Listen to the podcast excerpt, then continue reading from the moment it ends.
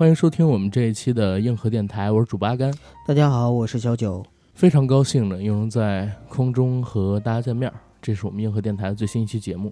哎，这一期节目呢，我跟九哥会聊一个我们很多听友从过去一个月的时间里边非常积极想让我们去做的节目，就是韩国的电影《寄生虫》。对，嗯，不光是寄生虫吧，我跟九哥呢还会捎带一嘴的去聊一聊。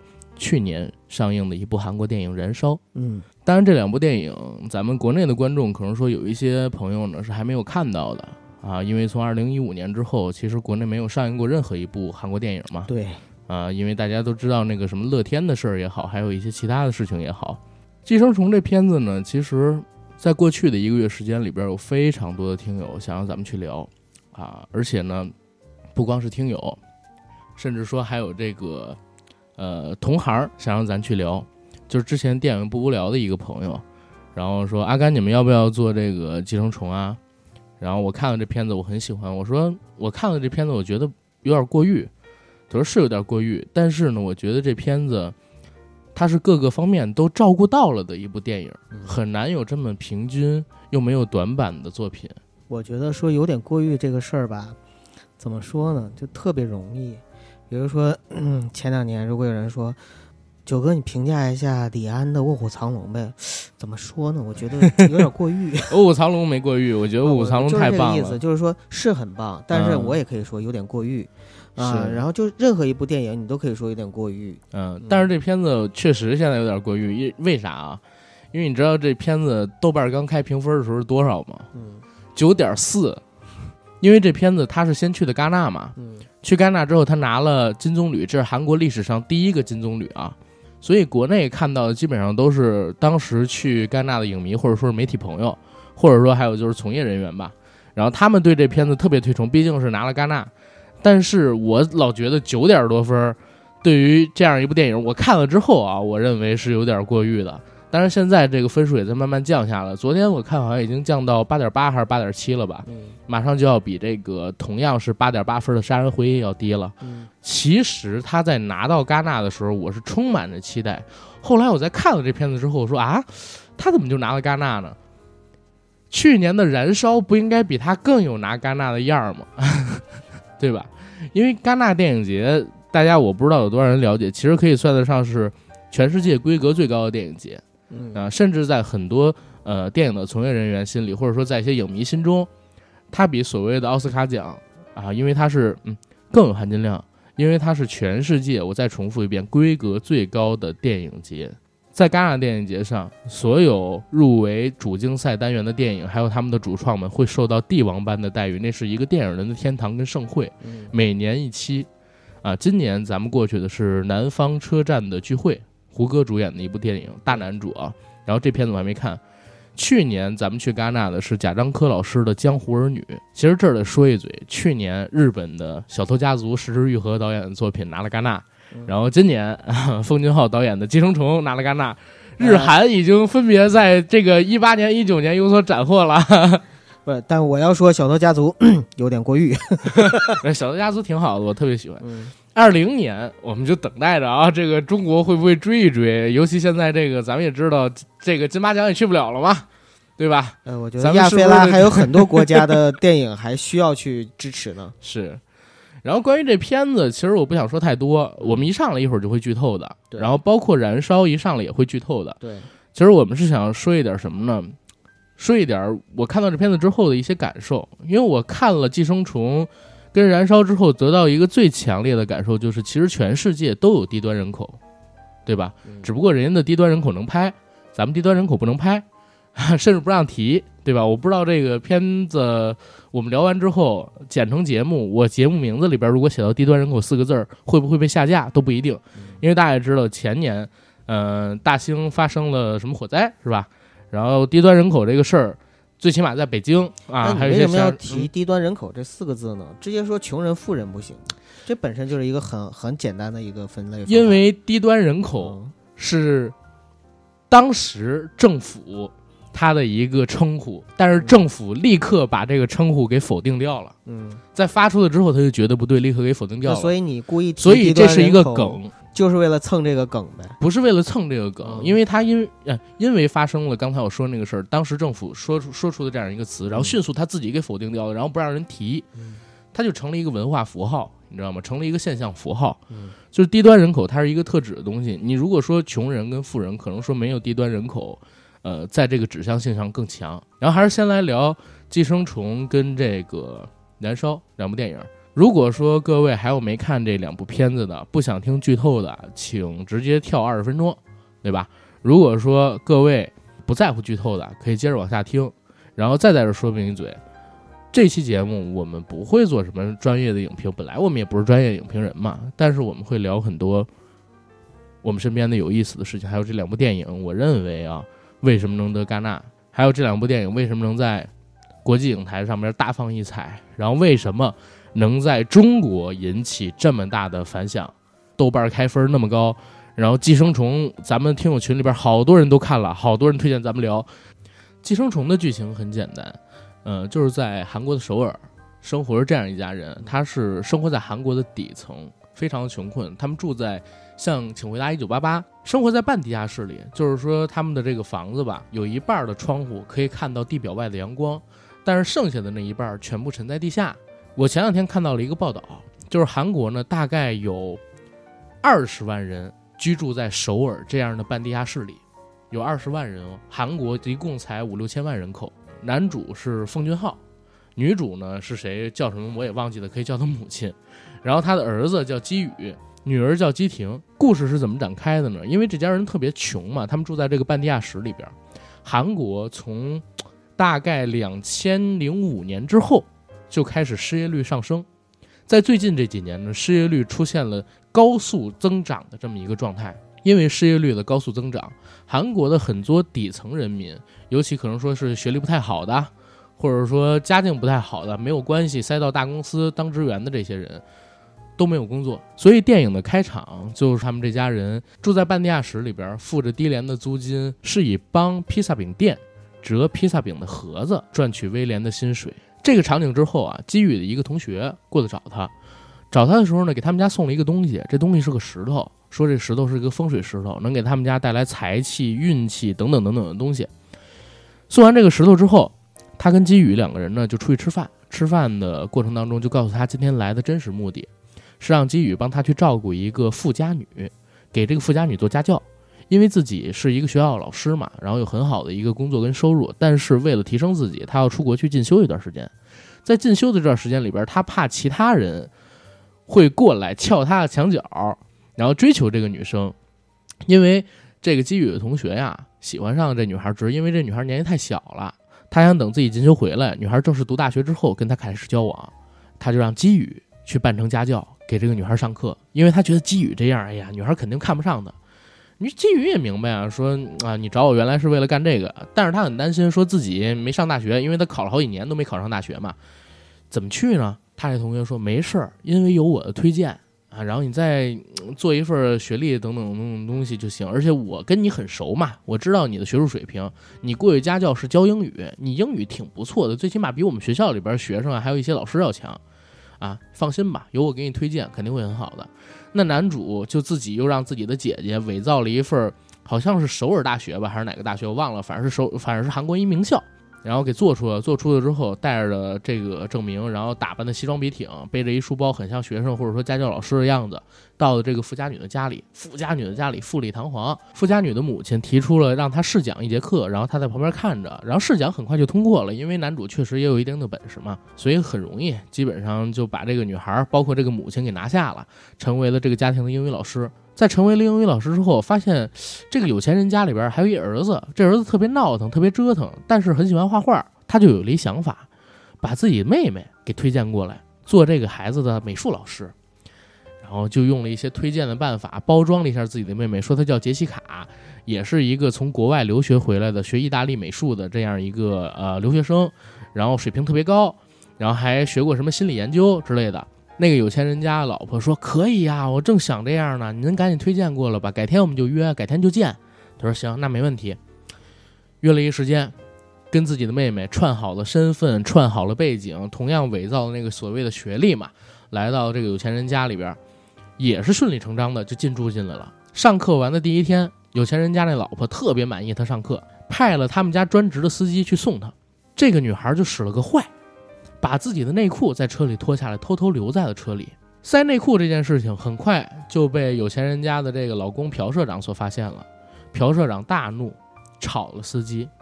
顺理成章的，杰西卡就把自己的父亲，啊，给推荐了进来。把父亲弄过来之后，还有母亲没有工作，他们又起了一个邪茬，说这家里边不是有一保姆吗？这保姆呢，其实咱妈也能当，咱把咱妈也弄进了吧。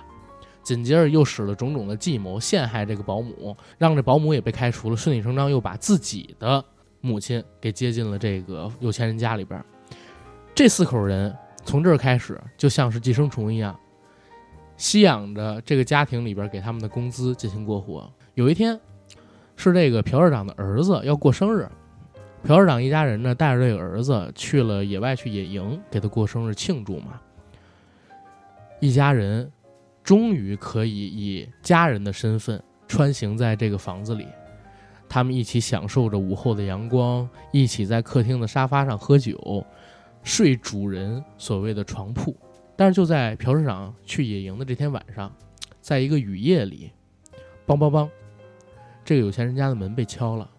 敲门的是谁？原来是之前的那个保姆。之前的那个保姆满脸伤痕，穿的破衣拉撒的，站在他们门前请求进来。几个人很慌张，父亲、儿子、女儿就都躲起来了，然后只有母亲一个人接待这个保姆。结果保姆呢，把母亲引到了地下室。保姆就在他面前费了很大的力气，把地下室的酒柜给推开了。酒柜背后有一个铁门，把这铁门打开之后，发现居然有一个地下室。这个地下室非常深。电影里边说是这个房子的建造者为了防核战，然后造的这么一个地下室。这个前保姆就带着母亲一起下了地下室，结果发现这个地下室里边啊有卫生间，甚至说有厨房，还有一个供电系统，有供水系统，有一个。床在这个床上睡着一个男人，这个男人已经饿了好几天了。这男人居然是前保姆的老公，原来他欠了很多的外债，躲在这个地下室里边已经生活了四年。他们恳求这个基宇的母亲说：“每月我们给你点钱，您呢送食物和水下来给我的老公，因为现在高利贷的人还在天天追他。我这失去了工作，我走在街上都被人给打了。他如果在首尔这边出现，可是要被人杀死的。”您千万要帮我照顾他。结果他妈这基宇的母亲，哎呀，不行，我要报警！你们赶紧从这滚！我要告诉朴社长，我要告诉这个太太他们。正当他们争论的这个过程当中，在旁边偷听的基宇、基宇的妹妹，还有他父亲宋康昊三个人从楼梯上面滚下来了，两家人就这样见了面。而钱保姆呢，特别精明，用手机拍下了他们一家人互相称呼为父亲、母亲、妹妹、哥哥这样的称呼，准备要威胁他们，要发给朴社长。所以两家人就在这儿起了争执。但是毕竟这个，呃，宋康昊他们一家人人多嘛，而且又有年轻的男孩，就把钱保姆夫妻给控制住了。正当他们控制住，接到了一电话，原来朴社长他们一家人啊，因为这场大雨，野营取消了，正在回来的路上，大概也就十分钟吧。就是到家，让他们准备点吃的东西，然后把屋子收拾干净。这个母亲一下就急了，说：“赶紧把他们弄到地下室去。”自己呢，开始给朴社长他们做饭。女儿跟儿子开始收拾屋子，父亲就把他们给带到了地下室。带到地下室的这个过程当中呢，两个人一直在喊叫，父亲就把他们给捆了起来，但是只困住了，呃，那个前保姆的丈夫，没有控制住前保姆。前保姆。就跑上了楼。正当他要跟这个朴社长的老婆撞到一面儿的前一秒，被这个基宇的母亲发现了，一脚把他踹回了地下室，摔伤了头部。父亲、女儿还有儿子，他们仨需要躲在这个客厅的茶几底下。朴社长他们一家人呢，就在这个茶几上边进行了一段对话啊，实际上就是朴社长夫妻嘛，因为女儿去上边睡觉了，儿子在外边搭帐篷玩呢。对话的过程当中，说到这个宋康昊他们一家人身上有股味儿，这股味儿呢，偶尔坐地铁的时候会闻到，特别让人感觉到不舒服。几次提到这个味道，男主角宋康昊的自尊心受到了很大的伤害，他一直在忍着所谓的这个味道的称呼，跟这个所谓的评判。接下来就是等这个朴社长还有他老婆睡着之后，女儿儿子宋康昊在这个雨夜里边像蟑螂一样的逃出了这个屋子，回到自己家。但是自己的家这个时候因为一场大雨被淹了，因为他们是半地下，没关窗户。第二天醒过来，朴社长呢让他们去参加儿子的庆生会，说既然在野外办不了了，我们就在家里办，请很多的朋友来。行。几个人安排了自己身份。正当这个庆生会进行的过程当中，发生了一个事儿：被捆在地下室的那对夫妻里边的老婆死掉了，而她的丈夫解开了自己的这个绳索，逃出了地下室，从厨房拿起一把尖刀，开始了自己的复仇。在这个庆生会的打斗过程中啊，他被控制住了，但是呢，吓到了朴社长。他的儿子朴社长就跟这个宋康昊要要车的钥匙，赶紧送到医院去，因为儿子犯癫痫了，十五分钟内不送可能有生命危险。宋康昊就把这车钥匙扔给朴社长，但是在扔给朴社长的时候呢，被这个保姆丈夫给压住了。朴社长走过去，把他的那个身体推开，想去拿钥匙，结果又闻到了那股刺鼻味儿，捏了一下鼻子，结果宋康昊在之前。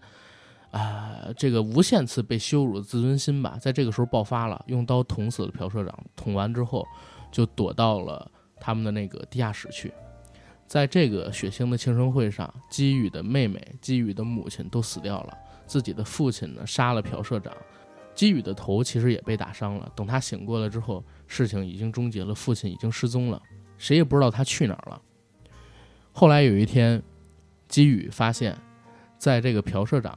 家里走廊的所谓的声控灯上出现了摩斯密码，这个摩斯密码他翻译了一下，第一句是儿子，才发现自己的父亲一直住在这间房子的地下室里，寄生在这个房子里，不敢露面，因为怕自己被抓。这其实就是寄生虫的一个故事通讲嘛，大概是这些。要详细的讲的话太多了，嗯，然后再说这个燃烧，燃烧是二零一八年的一个电影，然后这片子拿到了戛纳电影节。场刊有史以来的最高分三点八分，但是在最后的评奖主竞赛的时候啊，大热倒灶，嗯，输给了日本的市之愈和导演所拍摄的《小偷家族》，没有拿到金棕榈。这片子讲的其实也是一个阶级固化跟贫富差距的这么一个问题，讲的也是低端人口。男主角在逛街的时候遇到女主角，女主角呢是一个超市门前的一个做促销的拉拉员。这个女主角向男主角抛媚眼，甚至还帮男主角中了一个小的腕表。在中了腕表之后，女主把这个男主给拉到一边去聊天，告诉他原来他们俩是小时候的邻居，只不过是女主后来整容了，男主可能没认出来。男主都不敢相信，因为他特别穷，他是一个失意的一个学文学写作的大学生，没有工作，自己尝试在家里边写小说，但是几天了，几个月了也憋不出一个屁，正准备从城里边搬走，回到自己乡下的家里边去住呢。女主跟男主抽了根烟，就约男主晚上呢一起去喝酒。两个人喝酒的过程当中，男主把这个女主给想起来了，发现啊，她是自己的这个以前的玩伴。在这个酒局上边呢，女主跟男主说自己攒了很长时间的钱，想去非洲旅行，而且自己还在学习哑剧，当着男主的面就演了一段吃橘子的哑剧。后来有一天，女主约男主见面，去自己的家里，告诉他说自己攒够钱了啊，然后现在可能就要去非洲，但是自己家里边养了一只猫叫锅炉，你要帮我照顾它。这锅炉呢很怕生。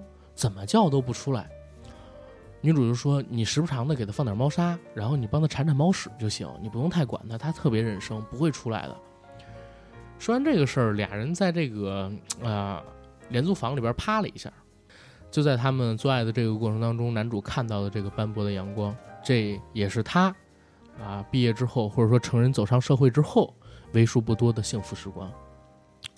女主到非洲去旅行了，男主定期。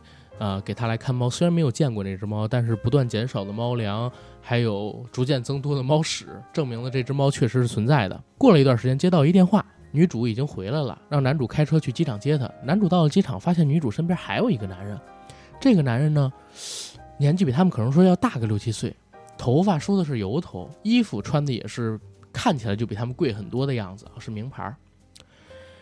女主提出三个人一起去吃个饭吧，他说好。他开着自己那个破货车，带着女主还有另外那个男人一起去吃饭。吃完了饭，那个男生提出要送女主回去，紧接着让自己的朋友开来一辆保时捷。男主看着他们的样子，自己也就没坚持。他知道自己可能说只是这个女生想发泄时候的一个对象而已。他们两个人只是有一次浪漫的 one night。但是不会有未来，在这个男生出现之后，所以也就很伤心嘛。但是他自己也没坚持，他说：“行吧，你把他带走吧，因为实在是太穷了，自卑、胆怯，不敢去追求这样的一个女人。他本来想放下女主，但是这个女主呢，在后边每一次跟另外那个男生约会的时候，好像都会带着男主，也不知道是为什么。有一次，女主和那个男生约会是在那个男生家里，就把男主也约过去了。男主在那男生家里边呢，发现了一个抽屉，这抽屉里边有好多的女生的首饰。他也不知道这些首饰到底是干什么用的。后来有一天，女主给男主打电话，说自己想看看自己小时候生活的地方，约男主在他的这个老家郊区或者说是乡下见面。男主就等着嘛，结果开来的是辆保时捷，女主和另外那个男生一起来了，他们一起吃了个饭。女主喝多了。告诉男主说：“你知道为什么我跟你关系非常好吗？我小的时候有一次掉在一口井里，两天还是三天，我忘记了，没有任何人来救他，哭泣无助，是男主把他从井里给救了出来，所以他特别感谢男主，这辈子也忘不了他，觉得男主是他最信任的人。然后女主喝多了嘛，就睡又睡着了，她有这个毛病，就是喝多到哪儿都能睡着。男主就跟那个男生说了一个自己的故事，说自己小的时候。”母亲离开了他的家，为什么呢？因为父亲有躁狂症，一旦发起脾气来没控制住，整个人就像被点燃的火药一样。所以从小到大，他的父亲一直在惹事儿，母亲也是因为受不了这一点离开了他们家。甚至说，母亲离开的时候，父亲让自己把母亲所有留下来的东西全都给烧了，这在自己心里边留下了心理阴影。那个男生呢，也和男主说了一个自己的癖好吧，说自己喜欢烧塑料大棚，每两个月烧一次。他自己觉得时间刚刚好，因为他觉得这些塑料大棚又没有用，又碍眼，和他所存在的这片土地格格不入，所以他每隔两个月就会烧一次。而他最近瞄上的一个塑料大棚就在男主家附近。男主说：“你别这样，我会好好看着的，我不会让你去烧我们家邻居或者说我家塑料大棚的。”他们俩聊天的时候，女主醒过来了。看着微微的光，就把上衣脱掉，跳了一段她在非洲看到的舞蹈，叫《伟大的饥饿者之舞》。这个舞代表的是什么呢？在非洲是生活并不贫困，但是缺乏生活意义的人会跳起这样的舞蹈。女主流下了眼泪。跳完这支舞之后，他们准备要走了。走的时候，男主像报复一样的对这个女生说：“说，只有妓女才会像你刚才那样，当着男人的面那样脱衣服。”女主深深的望了男主一眼，什么话也没说，坐上保时捷就走了。之后，其实男主也有点后悔，想联系女主，但是 自己又下不了决心。有一天，突然来了一个女主的电话，这中间可能说隔了一个月俩月吧。电话的那一头没有任何人说话的声音，只有这个嘈杂声。男主开始感觉不对劲，紧接着电话就被挂断了。男主回拨过去，也没有人接。后来的几天，男主不断的给这个女主打电话，都没有人接听。男主心里边开始有不好的预感。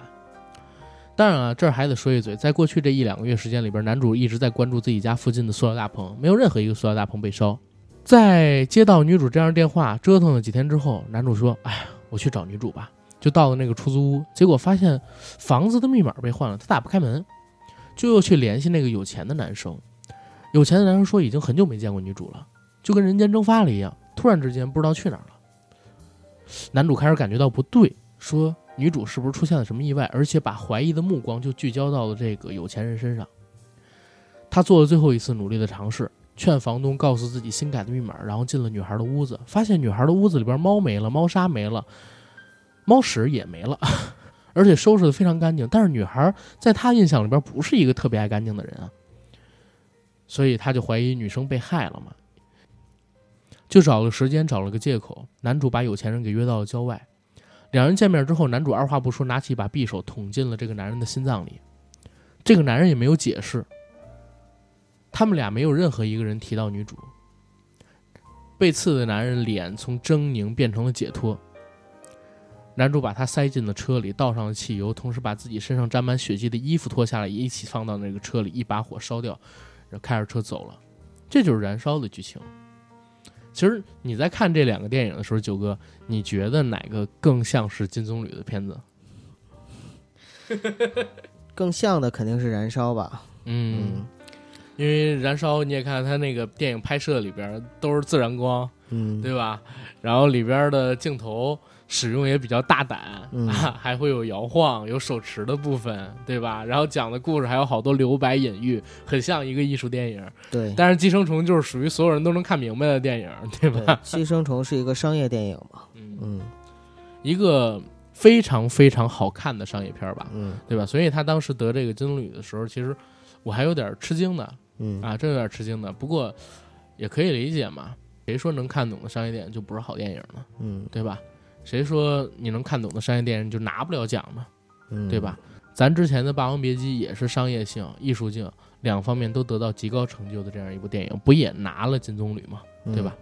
啊，当然那那届金棕榈是双黄蛋啊，这儿得跟大家说一嘴。可是我认为《霸王别姬》比《燃烧》还有这个《寄生虫》都要好看 N 多倍。进入两千年之后，其实全世界的电影水平吧，我认为都在下滑。嗯啊，偶尔才能蹦出了一部能比肩八九十年代的神作，但是整体的素质是越来越差，越来越差，越来越差的。戛纳电影节是在这样的大环境下，唯一的还保持着自己应有水准的国际电影节，所以它奉为世界第一是完全不夸张。但是围绕这两部电影啊，我觉得片子本身要讲的不多，有意思的事情很多。首先要讲的就是跟戛纳有关的事情啊。大家知道，去年《燃烧》拿到了戛纳影史的场刊评分最高三点八分，但是最后呢，我叫大热倒灶嘛，输给了《失之愈合》的小说家族。嗯在这个消息被传出来之后，其实当时你知道很逗，韩国的很多媒体啊，就是怒骂戛纳电影节有种族歧视啊，然后看不起这个韩国人，然后说有暗箱操作，等等等等，真的有媒体这样说，而且当时吵得还蛮厉害，甚至很多网民也这样说。嗯尤其是在呃戛纳跟小偷家族大家能看到之后，很多人还这么说。但是今年特逗，你知道吗？今年呢，《寄生虫》获奖之后，韩国媒体又盛赞这个戛纳国际电影节啊是一个特别公平的电影节，世界规格最高的。甚至我还看到一个就是真人秀，现在在 B 站上面也有，大家也可以看到这个中文字幕啊，它是有的。他们派了一个记者在获奖第一天就跑到了这个戛纳国际电影节的现场去，然后盛赞《寄生虫》，盛赞戛纳电影节，还把戛纳电影节上边《寄生虫》的映后那八分钟无剪辑的给放到了节目里边去做评述，说啊，虽然戛纳有每部电影放完了之后大家都起立鼓掌这样一个情况，但是《寄生虫》是这个盛况空前的，等等等等。我说你们把去年《燃烧》放哪儿？去年《燃烧》比他妈《寄生虫》还要受欢迎呢。他这个很有意思，你知道吗？两年两种态度，一个是得奖，一个是没得奖。这不就是韩国人本身的国民性吗？对，韩国人本身就是属于那种真的非常双标，然后非常有胜负欲小、非常小的那种吧。对，嗯你说的对，有胜负欲，特别有胜负欲，甚至为了胜负就是没有底线。我在看这个电影的时候，我一直在想，其实在这个电影里边，没有一个真正的就是我认可是一个好人或者说善良的人的这样的一个人。无论是有钱的家庭还是没有钱的底层家庭，他们两方其实都有很多很多，在我看来啊，就是不足为外人道，或者说非常小人心态的那种恶。但是这种恶呢，在整个导演的表述里边，其实有的时候我甚至能够感觉到，就是无论是导演还是整个韩国的所有的这些演员，他都不觉得那个是恶，甚至不觉得那是一个坏的事情，而是觉得理所当然。一开始的时候，基于他的同学来找他，引荐给自己的一个有钱人家，就是朴社长，呃，就是朴社长他们家去做代替他的这个家庭教师。他当时为什么去这样做？是因为他觉得基宇他们家非常的穷，然后基宇呢是水平有，但是呢不会对他未来回来找自己这个有钱人家小姐作为自己的女朋友的一个障碍。基宇呢在到了朴社长家之后，第二次上课就把他的学生，也就是朴社长家的大女儿给勾搭上了，两个人就亲在了一起。就完全没有考虑过自己的兄弟当时交托给自己的任何的一个意义，嗯，所以我就觉得在这里边他没有任何的对我来说就是讲哥们义气或者说真正的诚信的一面吧，所以也是为什么，就是后来他、他妹妹、他的爸爸、他的妈妈陆续的接二连三的以各种小人和下作的手法，把别人给逼走，然后进入到朴社长他们家。这个可能在，甚至在整个的韩国人心里都觉得有些是理所当然的事情，但是在我看来，我就觉得这个不是。你别这么攻击人韩国国民性，人家国内的媒体或者说影迷，嗯或者说是影评人也在攻击这个点，嗯人家也觉得这是不对的，不是他们觉得不，他们他们觉得很正常，他们也觉得是不对的。我我反正是觉得他不对，你不是你肯定是觉得他不对，但你刚才不是说这韩国国民性？但是有韩国国民性一面，就像你刚才说到的，就是他们对于胜负欲的这个追求嘛，嗯，就是其实为了追求一些东西，他们是可以没有底线的。我反正看了这俩电影啊，我是想到了两个事儿。嗯一个事儿呢是郭德纲讲的，叫“穷生奸计，富长良心嗯”啊。其实，在《寄生虫》这部戏里边讲的就是穷生奸计，富长良心嘛。世界上只有一种病是治不好的，别人治不好，最起码叫穷病。你知道，穷病一旦得了呀，什么劲儿都没有了，什么想法都没有了，想的是什么？就是赶紧脱离开这个毛病。为了脱离开这毛病，我觉得不管是哪国人，哪怕是韩国人，哪怕是中国人，都会做出很多让大家不能理解的事情。嗯，这个所以叫穷生奸计嘛，对吧？富长良心，很多人在看完这个《寄生虫》这部电影之后说：“哎，朴社长这家人怎么这么蠢呢？自己身边的一个个人被换掉，自己身边被插进来一家人，他们都感觉不到吗？”嗯，其实不是感觉不到，而是人家懒得去管，因为在他们看来，这家人可有可无。嗯没有他们这家人，我还能找其他那家人；没有他们，我还随便，我反正有钱嘛，对吧？我甚至可以出国，我不在乎他们到底是一个什么样的家庭，只要他能把我交给的事儿办好就行了。嗯所以穷生奸计，富长良心，这个良心不是说人真的善良，而是人家说我确实可以在不影响自己的情况下帮助很多人。所以在穷人看来，这就已经是良心了；但是对于富人看来，这只是一件平常的事儿而已。对你说的非常对。对，朴社长他其实在里边有很多展现的地方，就是他其实是非常注意跟无论是金司机，就是奉俊昊演的金司机，还是跟保姆，还是跟其他的那些人的一个嗯界限的问题。对，你比如说金司机。开始在车上跟他聊天，金斯基说了一句话，说你一定非常爱你妻子。嗯当时朴社长实际上就有点脸上变颜变色，嗯，然后也不愿意把这个话题接下去了。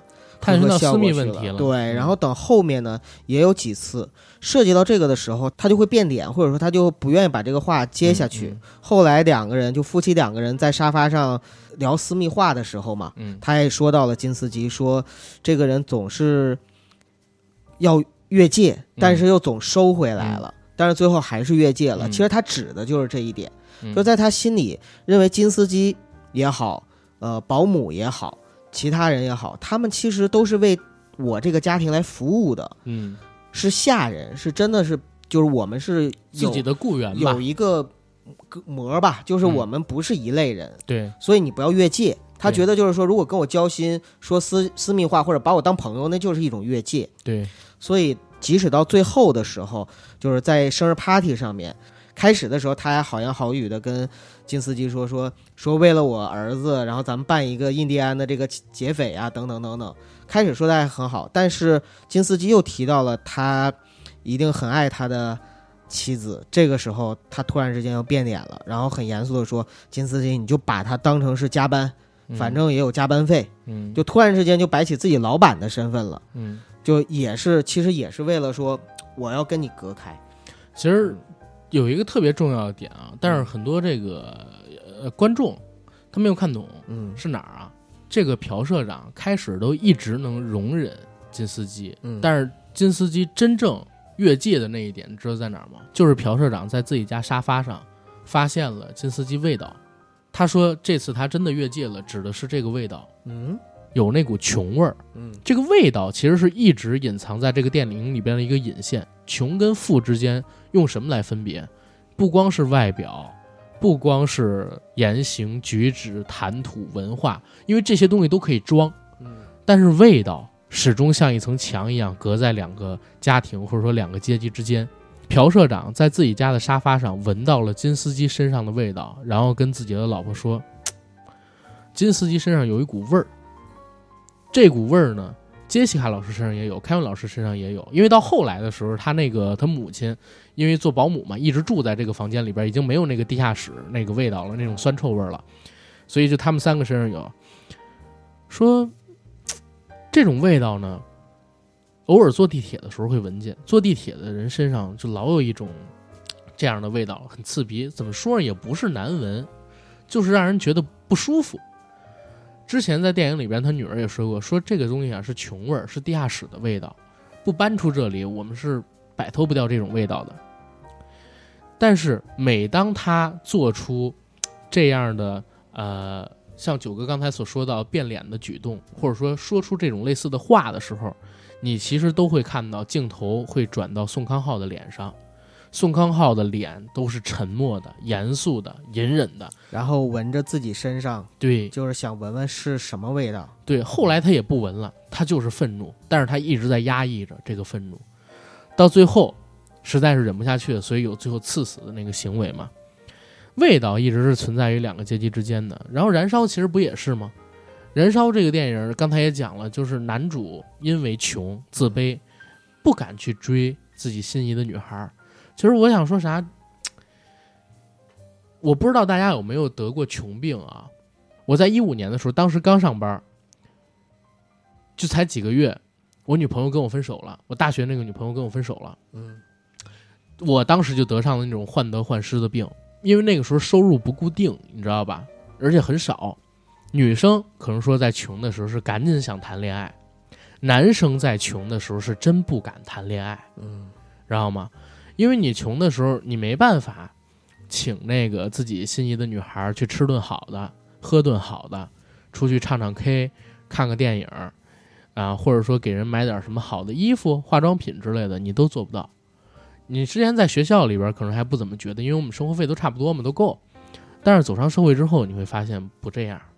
所以当时我大学的女朋友跟我分了之后，我真是患得患失了几个月的时间。那段时间里边不敢谈恋爱，生怕自己就是，哎呀做不好，配不上人家，等等等等。直到自己腰包开始慢慢鼓，收入起来之后，啊，就过了大概得有半年之后，才逐渐找回自信心。开始踏上社会那段时间是很没有自信心的，就是因为穷自己。这个我也跟大家分享一下我自己的亲身经历吧。这种穷病我也得过，阿甘。而且 啊，这种穷病我也得过。逗号阿甘，呃，那个时候是我在上高中的时候吧。我高中时候曾经，我可以这么，我可以这么说哈，我的爱情经历比较复杂，就是喜欢过的姑娘很多。比如说，我说过，我初中喜欢过好几个小姑娘，小学就开始喜欢姑娘，大学的时候也喜欢很多姑娘。对对对，但是实际上，整个高中时期是我最单纯的一段时期，因为我整个高中就只喜欢过一个女孩，而这个女孩我整整喜欢了她三年，她是我们班的一个班花。在高中的时候，我们两个人关系就特别好，她是我最好的一个异性朋友，但是我一直默默的喜欢她，不敢表白。为什么？第一，我那个时候。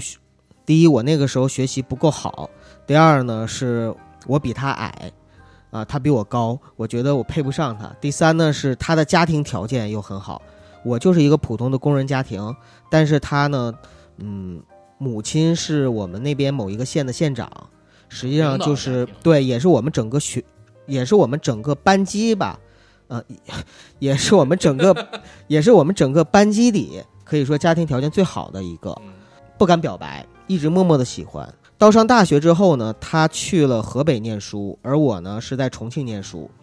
他还来找过我，然后我们两个一起在重庆玩了好几天。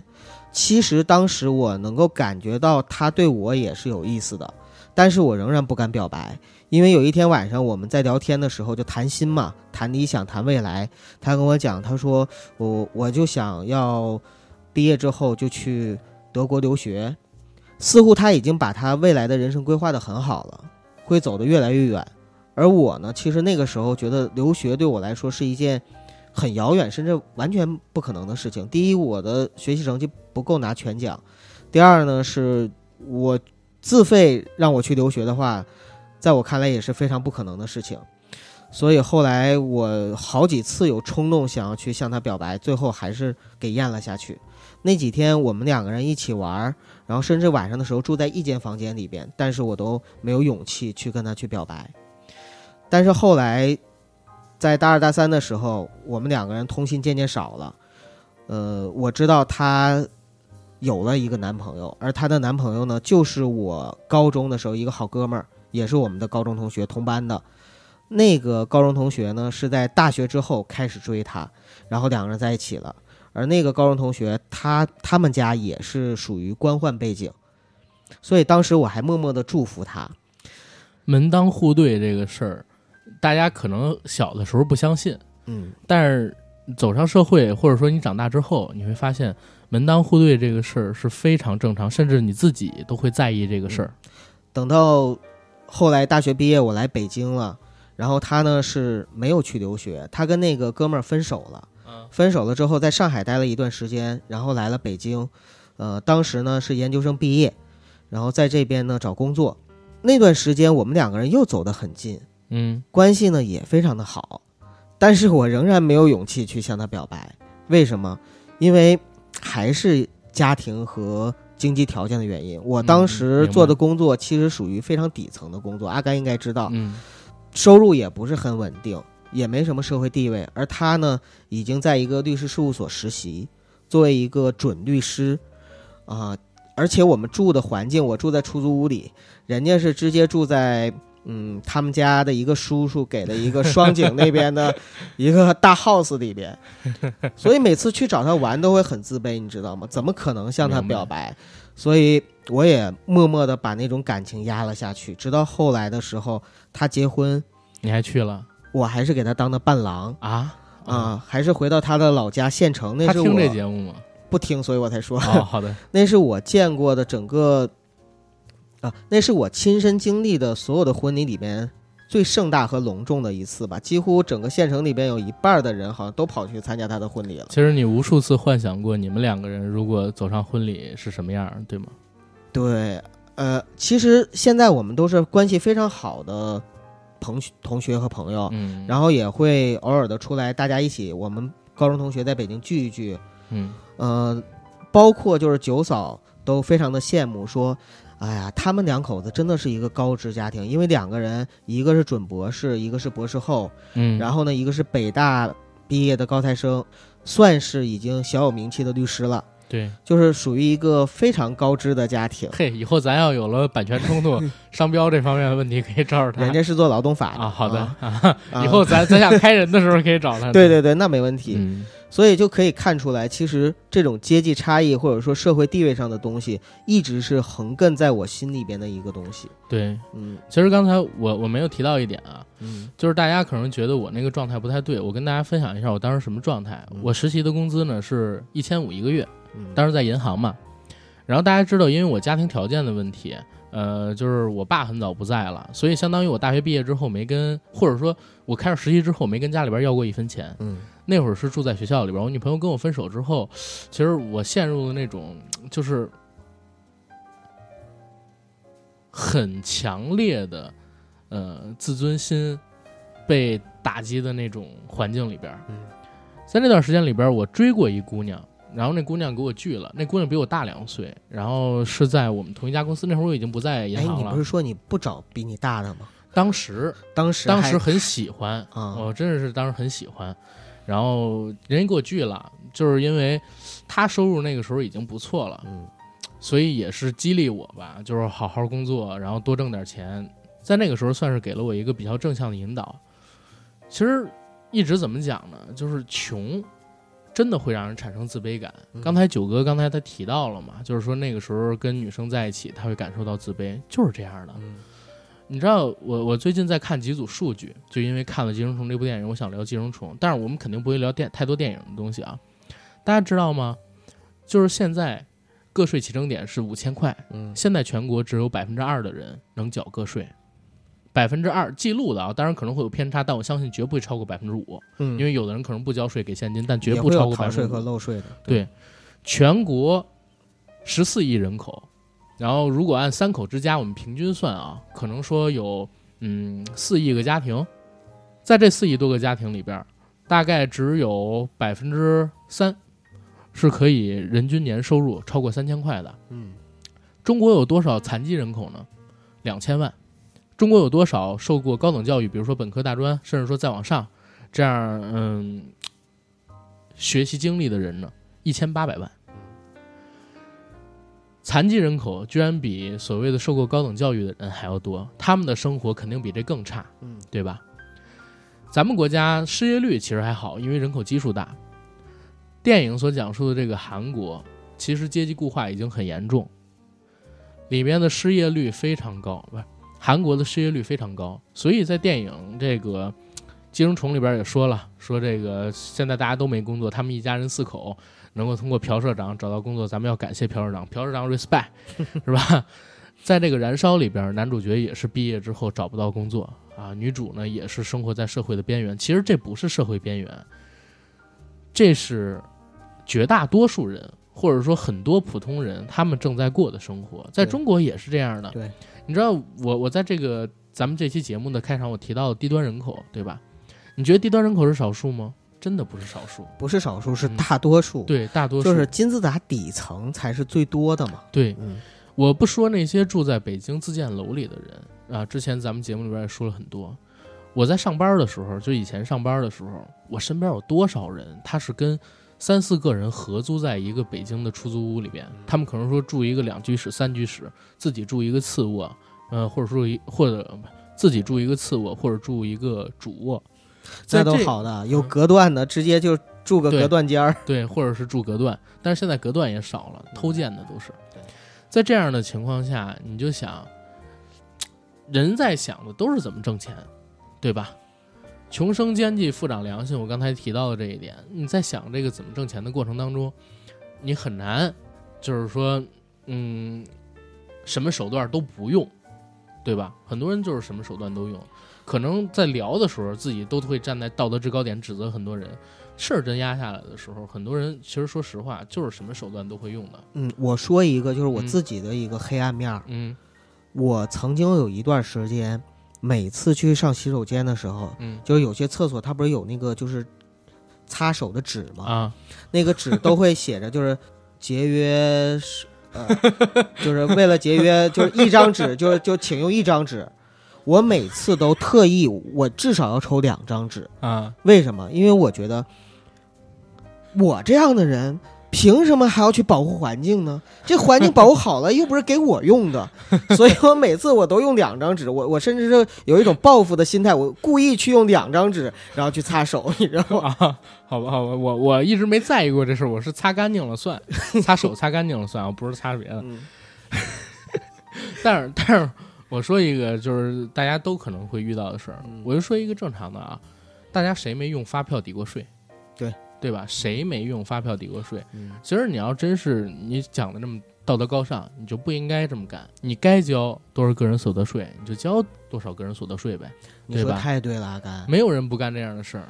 前两天的时候，在微博上有一个帖子特别热，嗯你知道是什么吗？嗯就是因为这个《寄生虫》嗯，这个电影，嗯然后有一个好像是上海的一个女博主火了，好像那个女博主姓张，嗯她是黑火，她怎么火的呢？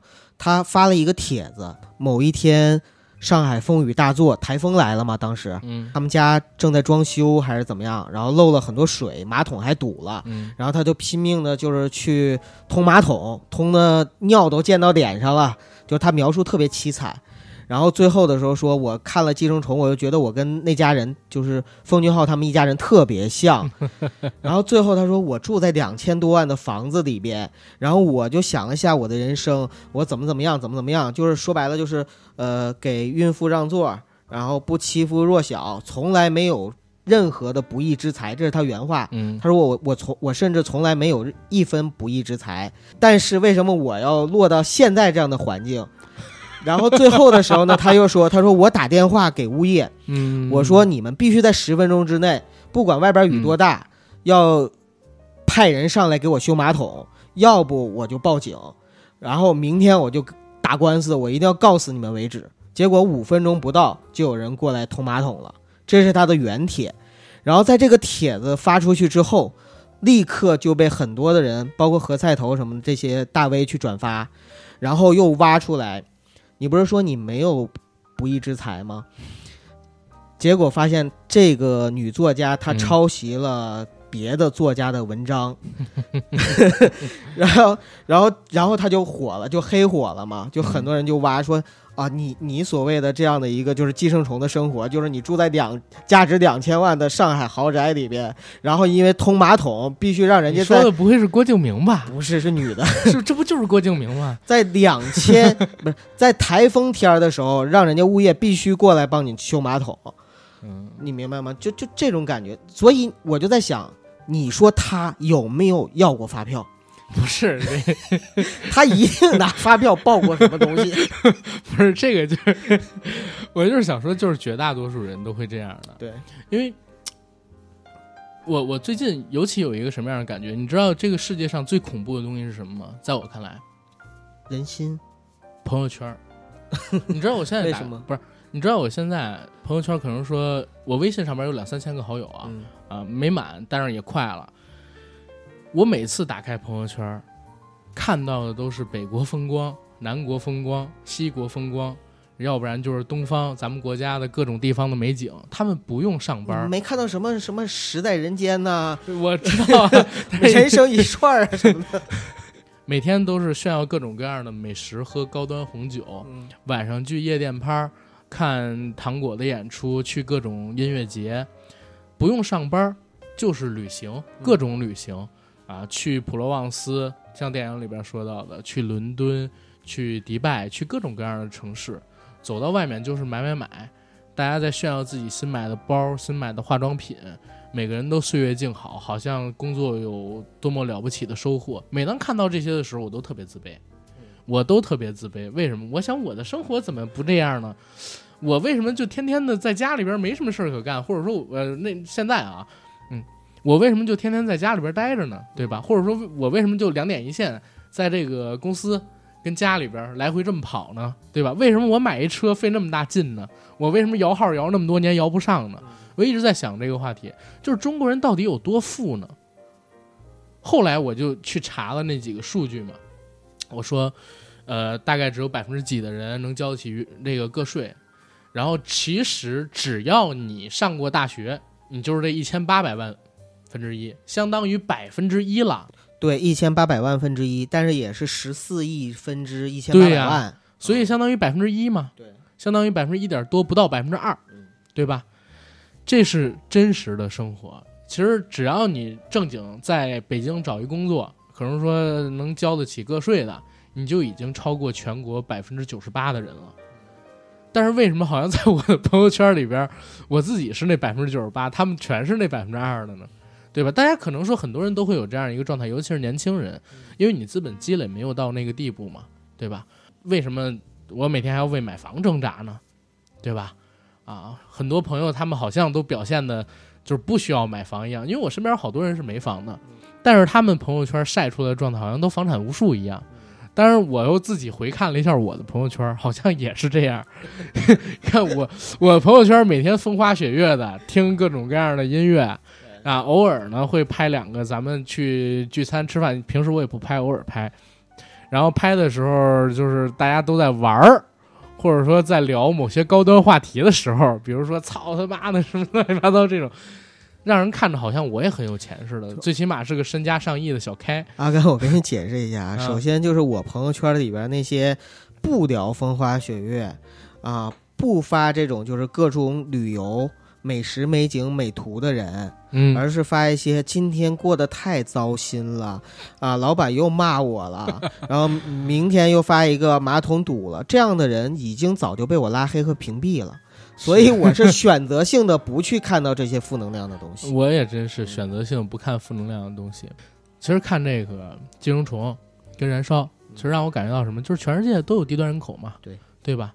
但是可能说人家那儿低端人口可以发声，嗯，可以说话，可以拍，让拍。中国比较特殊，我们低端人口不让提，不让拍，让你拍，让你提，只不过我们嗯有一个审查，不一定让你放。对，不一定让你放，不也等于他妈不让拍吗？谁愿意白花钱？我操！那有啊，那嗯我拍我就拿出去参展去。啊，对，拿出去参展，对，对有有干这个专门干这个挣钱的，对。但那毕竟是少数，是，而且国内你能看到的太少，对吧？是这样一状态吧？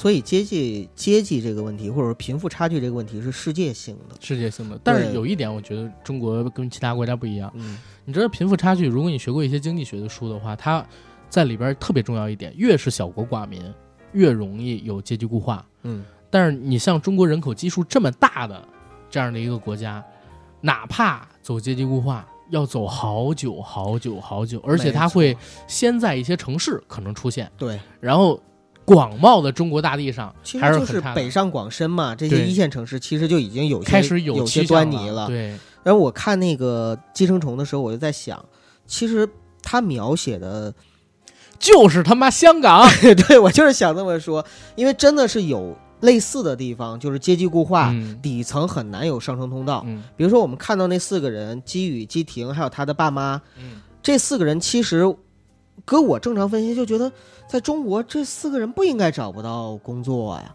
你比如说基宇，他英文那么好，对吧？这提一嘴啊，好多韩国的观众也觉得他们在韩国不应该找不到工作。基婷呢，你看，就是无论是从长相上，还是那个画画，包括那个 PS 技术各个方面，还有就是他爸爸是一个老司机，他妈做饭做那么好，还是一个运动员出身的，对吧？还有奖牌，啊，就是怎么着也不能四个人沦落到就是只靠着糊个盒子养家糊折口，盒子啊，都不是折糊盒子，子，折披萨盒。但是，但是也有人真正解释了，说这个并不是说导演刻意为之，而是在韩国，呃，就是确实是有这样的一个就是很难晋升或者说找工作很难的这样的一个状态。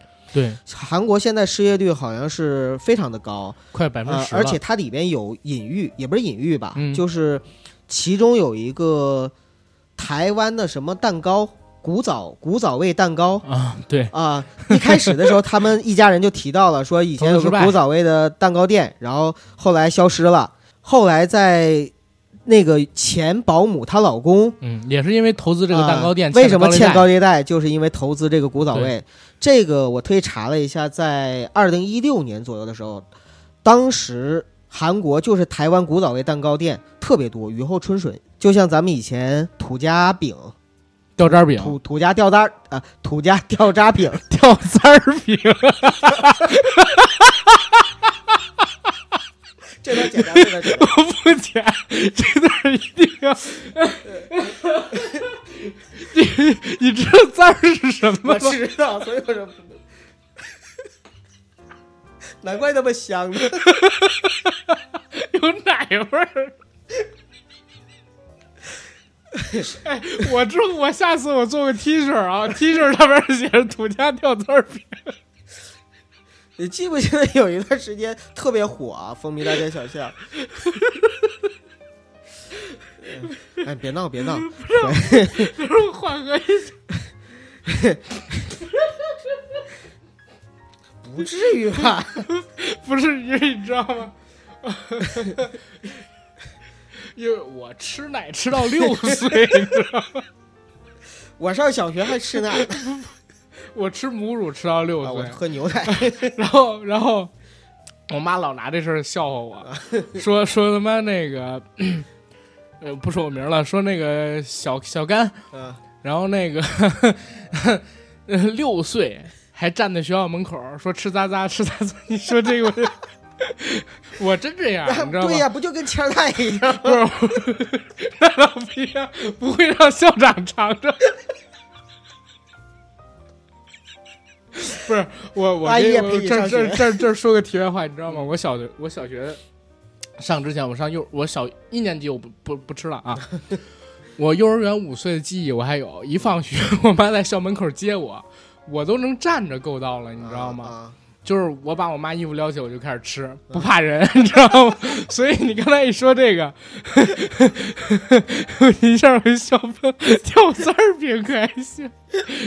就回回回到这个，回来回来回来，回来回来，就是就像蜂蜜大街小巷嘛，其实，在韩国，在在那个时候，就一六年左右的时候，古早味的蛋糕也是很多店。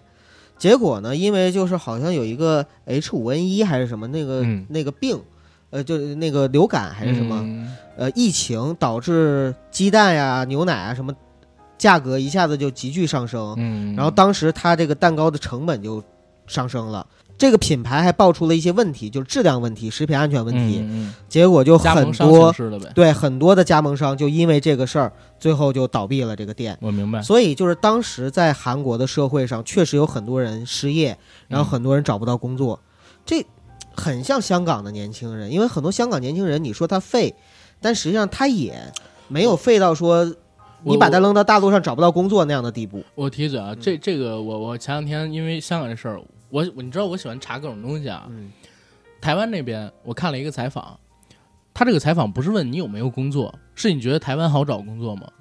台湾人的普遍回答知道是什么？台湾年轻人普遍回答是好找工作，但是很难找到心仪的工作。嗯，这个其实是常态。对，包括我们现在看到寄生虫，包括香港的问题都是一样的。其实，在他们的国家里边都可以找到工作，但是这个工作是不是你想干的？你觉得这个工作对不对得起你？这个不一定。但是你像寄生虫那里嗯面基宇他们一家人，嗯已经不是说所以这个就是戏剧嘛，对啊太夸张了嘛，好找到心仪的工作的问题了，嗯而是根本就没工作，对根本就没工作。嗯，啊，这折一盒子才他妈几百韩元，几块钱，哎，反对正很惨，看很惨，嗯看看着很惨。但是这这才是生活的常态。对啊，阶级固化之后，其实绝大部分的基层岗位还都是有提供的，嗯但是就看你愿不愿意做。但是这儿也涉及到一个问题，你不觉得中国人很勤劳吗？亚洲人本来就很勤劳，中国人尤其勤劳。嗯你知道对抗阶级固化，政府的那个最好方法是什么吗？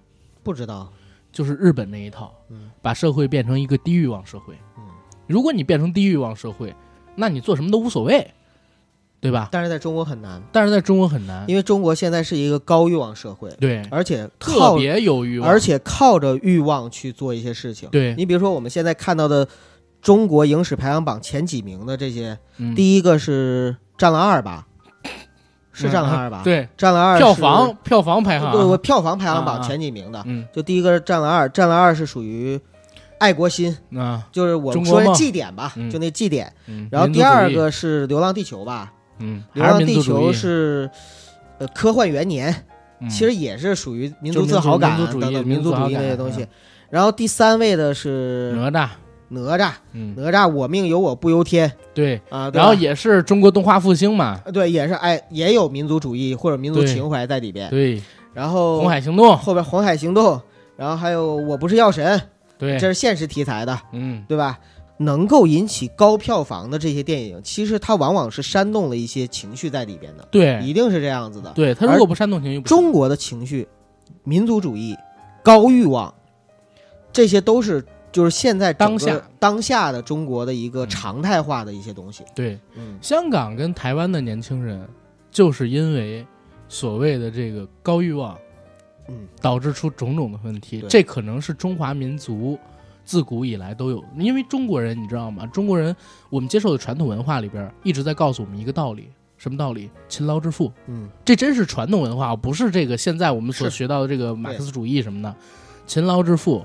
然后在中国的传统文化里边就有抗争这个东西，它跟西方你去基督教，它所谓上帝创世不一样，中国的神话都是一部抗争史，所以好像中国人他就是一个很难满足的群体，在这个社会上面，咱们所存在的这个中国社会上面，当前的，你找一千个人，这一千个人各个职业了，你把乞丐什么都算上，你问他想不想赚大钱，想不想过更好的生活，绝大的部分的人，百分之九十八会告诉你我愿意，你给他一个机会，而且只要你给他一个机会，百分之五十的人会玩命干，嗯，对吧？还有你去采访问他们现在幸福吗？对，他说我姓郭嘛，嗯叫郭德纲嘛，呃，有多少人说我很满意现在的生活？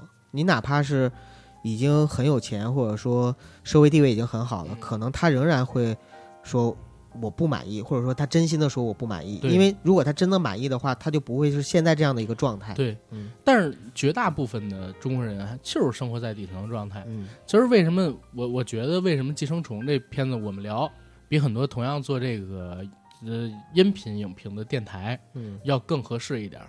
因为我跟九哥就是从底层走出来的，嗯，对吧？对我跟大家说句不什么叫不是从底层走出来呀？我还没走出来呢。没没走出来，战术后仰一下，什么叫穷人啊？不是真的没走出来。嗯我简单举个例子，我跟九哥现在全职做这个电台，你当我们俩有固定收入啊，对我们俩过的就是穷人的生活，对对吧？对，然后就是看以后能不能崛起嘛，对对吧？很多音频播客的电台，像我们俩这样状态的很多啊，但是在咱们现在这个圈子里边做音频影评的电台，绝大部分的主播出身都比我们俩好很多。嗯，我们知道的，要不然呢是出国留过学嗯啊，学的电影，要不然呢。啊，然后、那个要不说话能那么硬气吗？别别别这么说，反正就基本上是这样的底子。嗯我知道的只有我跟九哥两个人是普普通通的小镇青年跟农村青年嗯啊，从社会底层然后走上来做这么一个电台，真的只有我们俩人。所以绝大多数人在聊《寄生虫》他们这个电影的时候是仰视的，不是？所以绝大多数人在聊这个《寄生虫》这电影的时候是俯视的姿态，犬儒视角。嗯真的就只有咱们是平视的，明白吗？真的是平视的。我还记得我当时实习的时候，那个时候因为一千五百块钱工资嘛，中午吃饭，要不然呢，就是因为那会儿我住校，没有人给我做，不是我妈给我做饭。你知道我吃什么吗？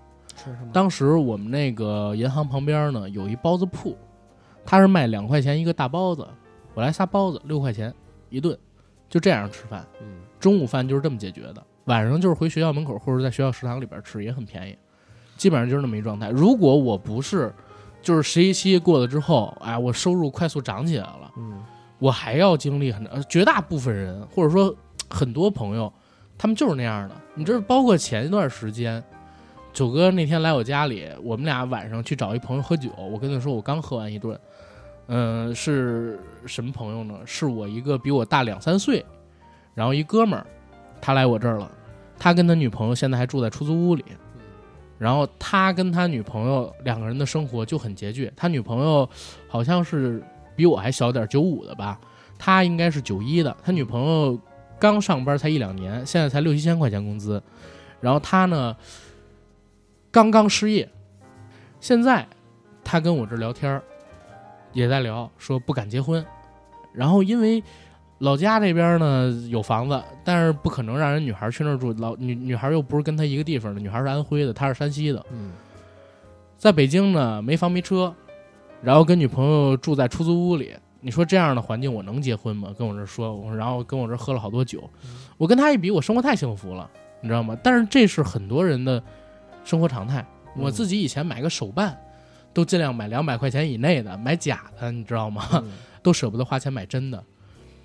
我跟我大学女朋友交往的时候，那年她过生日，我攒了好几个月的生活费，给她买了一个 SK two。嗯那是第一次给女生买一个贵一点点的化妆品。我前任女朋友的时候就就经常给她买了啊，嗯但是就在那段时间里边，你就想吧，啊，一个年轻人，然后每天疲于工作，刚踏入社会，工资就那么点儿，家里边也给不了任何帮助。九哥知道，前段时间我还因为一件事儿求了我一个在在那个什么亲叔叔啊，呃，反正就在某个部门吧，嗯。然后还是个官儿，因为家里边跟他们关系不好，嗯，我爸没了之后，我妈跟他们关系不好，一点儿忙都没帮，对，就遇到了这样的情况，而且我也不愿意求他，那真是我第一次求他，所以你就想吧，嗯，这样的生活环境哪儿有钱去搞什么收藏，嗯。或者说哪儿有什么钱去支撑自己的爱好？这人家说爱好或者说兴趣啊，会打破阶级，让很多不同阶级的人走在一起。是走在一起，但是还是有阶级。不是？但是我觉得，好像喜欢电影这个东西并没有打破阶级。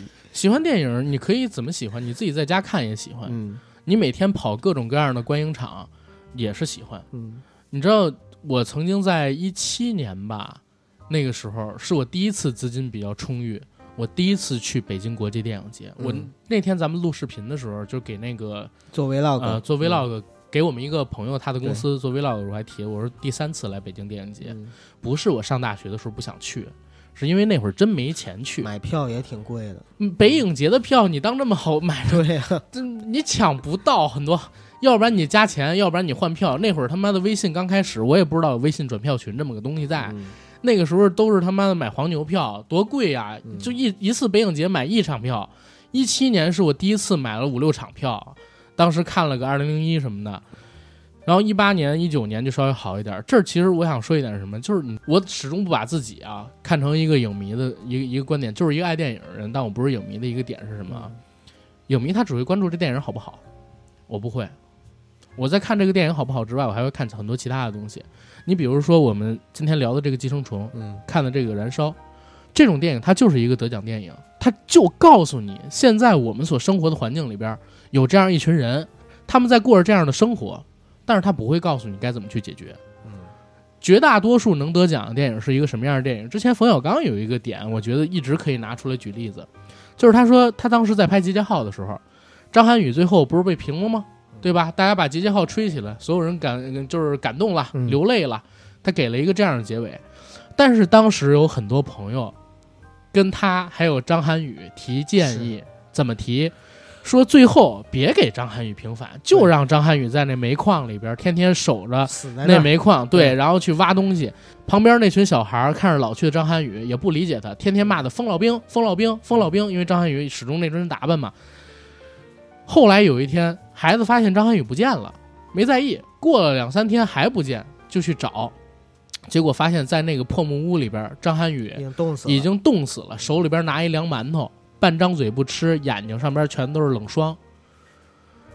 当时好像是参加那个小说吧，他跟高晓松聊到这儿，高晓松，哎呦，那这就深刻了。绝大多数电影节得奖的电影嗯 都是这么拍的，对对吧？都希望就是能把这拍出，好像你这个样子，你利益就高，然后更深刻一点，是你更深刻了。但是你没有告诉大家该怎么解决。我告诉大家，几年前我过的是一个什么样的生活，我现在可能说比以前好很多，是怎么过来的？嗯我非常努力，你知道吗？之前有人说呃学习是改变人生的一个呃最好途径，也是最便宜一个途径，这个没毛病。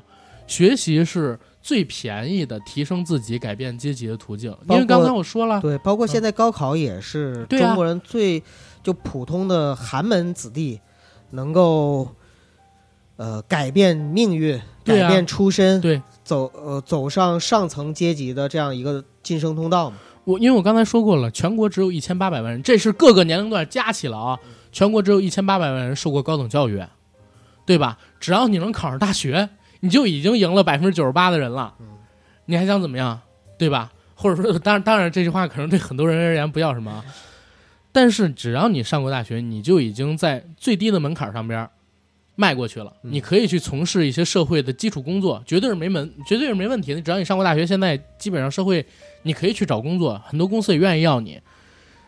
剩下的事情就看你自己了嘛，对吧？你自己愿不愿意好好拼一拼，好好努力努力，对吧？这个很正常，因为你自己不拼搏的话，没有人任何人会帮助你，会帮你赚钱，或者说把钱直接给你。天上掉馅儿饼这种事儿不存在，哪怕是掉三儿饼也不存在嘛，对吧？哪怕掉三儿饼也不存在嘛，对吧？在这个社会上边，只有你自己才能改变你自己，才能拯救你自己。我跟大家分享过，就是之前我刚上班时候过的什么样生活。那个时候我在银行里边，然后每天的工作是什么呢？是给我的那个客户们推荐银行的理财产品，打电话，打电话，对，就是打电话。实习生，在一个那个，呃，我不说什么银行了，反正在那个大望路那边一个外资银行里边，那边有点像外边理财公司，它不像那个就是传统的国资银行。嗯然后我的工作是什么？我告诉大家，每天打两百分钟的有效时长。什么叫有效时长？接通十秒算有效时长，挂断、拒接、关机、空号全都不算。嗯，只有接通十秒才能有效时长。如果说今天没打完，要扣钱，实习生也扣钱，你能明白吗？而且我跟大家分享啊，这两百分钟是三个小时，将近三个半小时吧，对吧？每天的工作时间是多少？八个小时。八个小时之前，我们那个给我们培训的那个 讲师，他讲过这个事儿。他说：“为什么让你们打两百分钟？你到了公司开会吧，对吧？银银行要要这样的，尤其是外资行，得聊一些市场什么乱七八糟的东西开个晨会，啊，对，乱七八糟的事儿。然后可能得半小时到一小时吧。然后你给你你接过早晨八点多银行给你打的电话吗？接过八点多我推，销的呃，推销没有吧？十点之后，十点之后才让你打，嗯中午也不打，然后每天能打的时间五个多小时。他当时说的，我我说这个三二百分钟特别科学。这五个多小时里边，你呢给人打电话，刨去喝口水、上厕所、午休、开会的时间，五个小时将将够用。如果你干一点杂事儿，你就可能打不完。所以他就说了，说如果你干一点杂事儿，你就可能打不完。这两百分钟特别科学，就是防止你们偷懒儿。嗯，我当时真的打了得有三四个月，直到我快毕业，我离开那家银行，每天就是这么过来的。然后我的业绩非常好，真的非常好，因为我打电话特别拼，而且声音又好听嘛，我练过一点点，声音又好听嘛，嗯口条也好，所以业绩很好。相当于后来我们行长离开银行的时候，就带着我们还有另外一个团队离开了，就这么着。如果说当时我觉得这个东西累，跟我一块儿去的有好多人，还还都有比我学习成绩好、比我学校好的，然后我们一起进到那边去，绝大多数人都离开了，最后实习生扛下来的，我们那批跟着那个行长一起走的，只有我一个，只有我一个人。不是说我比他们都聪明或者怎么样，是因为我能忍得住。打电话这个事儿它不累，它就是枯燥，当然也累啊，因为你每天真的打完两百分钟之后，你会觉得头昏脑胀的，因为你一直要带着那个话机什么乱七八糟的东西，真是头昏脑胀。我就过过这种生活，但是我特别感谢这段生活，为什么？那几个月的时间里边，极大的锻炼了我的口条，嗯然后锻炼了我不要脸的这么一个精神跟气质，这个很重要。其实说不要脸，说是难听，但是这是在社会上边非常非常重要，也是非常非常能帮助一个人成功的点，对，对吧？最起码让你在面对陌生人的时候容易张嘴，嗯容易跟他们去分享一些东西，容易让他们去帮助你，啊，这是很多人都缺少的品质。所以走到社会上面，我建议大家第一要锻炼的就是自己不要脸的特质。嗯但是还有一点就是，我确实是一个很努力的人。之前咱们他妈的节目下方有那个评论说什么我是既得利益者，说以前很喜欢我，现在不喜欢我，说阿甘是个既得利益者。我其实我特别想喷，我说你骂什么都行，你不应该骂既得利益者呀，对吧？你怎么就既得利益者了？骂你是低端人口，不是，我就是低端人口走的，嗯，对吧？我刚踏上社会的时候，我特别典型低端人口，低端到不能再低端，低端人口。对，大家想想，你们踏上社会的时候，好歹还能跟家里要钱呢，家里边或多或少还能帮着你们点儿呢。我走上社会的时候，谁也没帮过我什么，对吧？就是纯粹我们靠自己嘛。我我这样的人是绝大多数啊，我这样的人是绝大多数。所以啊，在今天我们在回说这些事情的时候，我觉得这是我们的骄傲。对呀、就是骄傲嘛。对，啊，我就骄傲。我从这，你如果一直陷在那样的生活里边儿，你还不努力，嗯，那你没有任何资格骄傲，跟人分享你经历的那些事儿，你就是跟人抱怨而已，对吧？只有你走出来了，你才有资格跟别人去聊，嗯，对吧？当然，绝大多数没走出来的人也不会跟人去聊这个事儿啊，是 自己还觉所以你。看，人们津津乐道的，像王宝强也好，小岳岳也好，就聊到他们的时候，聊到他们过去的时候，嗯他们也愿意去聊，对呀、也能坦诚的跟大家去说为什么，就是因为他们走出来了。你要说他们没走出来，嗯 这他妈的人也不会聊，根本都不会有人去踩他们，对对吧？这个社会阶级是存在的，这个社会贫富差距是存在的。就像我刚才说的那些朋友圈一样，我打开之后，我觉得我操，怎么周边人过的都是那样的生活，跟我完全不一样。但是后来我一想，不是，其实我也这样。嗯他们看我可能也会觉得，是，但是也真的有人在过着像他们朋友圈里那样的生活。呃朋友圈表现出的可能是他们一辈子里边，或者说一年里边的几次，但是真的有人每天过的都是那几次的生活。嗯对吧？每天过的都是那几次的生活。我认为我们绝大多数的普通人在底层往上走的人，不应该像这个《寄生虫》里边，最起码宋康昊最后做的，因为人家就是觉得跟你有隔阂，就自尊心受伤，然后拿刀捅死人家。我觉得这个是挺不可取的。嗯你应该做的是努力改变自己的境遇，努力的走出这个圈子。而《燃烧》里边那种富人，我觉得也很少，就是有这么一个癖好，然后去每隔两个月残杀一个在社会上边孤立无援，然后没有什么社会地位跟经济收入的少女。对，这都极端展现，这都是极端展现你想现。就首先我就觉得我无论多穷，我也不会做出像他们一家人那种，就是偷偷跑去寄生在别人家的。这个有可能你会做，但是最后杀人肯定不会做。呃，而且还有一点啊，就是可能是一种过度解读。嗯，有些人说，其实在这个电影里边展现寄生虫的时候，实际上朴社长他们一家才是寄生虫，他们是社会的寄生虫。你看他们无论是自己的家打扫、做饭，所有的东西都是需要其他人去帮助的，而他们只需要什么呢？花钱。就有一种理论，就是你寄生虫什么？你你你以为做寄生虫容易啊？怎么才能做寄生虫？你得有钱，你得不断花钱，你呢才能成为这个社会的寄生虫。我觉得这个都不是过度解读，这就是纯扯淡了。因为在电影里边说了，人家朴社长他是一个很大的电子公司的老板，嗯，对吧？嗯他金司机第一次，金司机第一次见朴社长的时候是朴社长在自己的公司里边办公，嗯对吧？嗯朴社长在看他们公司研究出来的那些产品跟设备，人家给社会在做这些东西，人家不是说对吧？对，所以不是说有钱人是寄生虫。对呀、嗯最起码你想啊，是胡盒子嗯给社会创造的贡献多，还是说就是做科技，然后给反反正肯定后者纳税多。对，反正肯定后者纳税多嘛，给国家创造税收多嘛。对，就是你很多人在看到这样的电影啊，然后看到这样的事情之后，他会陷入到一个误区。这个误区是什么呢？误区就是，哎，他们怎么他妈什么都不干就享受这么好的生活？你这仇富啊，嗯这种心理特别容易产生。但是很多情况下，大家对于富人的这个态度啊是有很大问题的。嗯你觉得富二代是大多数吗？我告诉大家，富二代绝对是少数，只不过大家都愿意看富二代而已。我认识的那些有钱人，为什么绝大多数人都受过良好教育？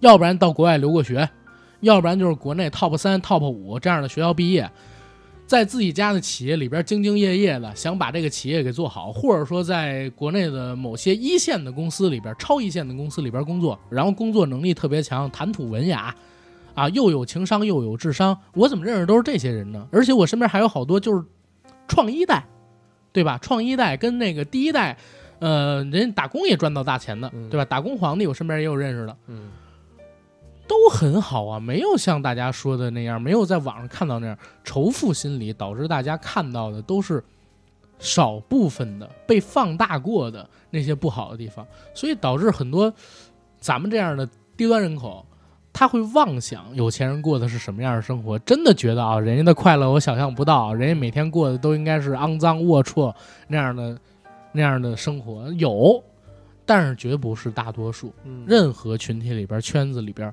都是少部分的人会这样。其实，如果从国民性上来讲的话，确实是有文化差异的。因为我看这个电影的时候啊，我就其实实际上它是有两代寄生虫，第一代寄生虫呢就是那个帮佣还有她老公，第二代寄生虫是基宇他们一家。一家人，对吧？实际上，当雨夜那一天晚上，帮佣回来，然后发现了基宇他们一家秘密的时候，实际上他是立刻就变脸了，因为一开始的时候他还跪着求基宇的妈妈不要把这个秘密说出去啊，怎么怎么样，但是发现了也是像他们一样的寄生虫的时候，帮佣脸立刻就变了。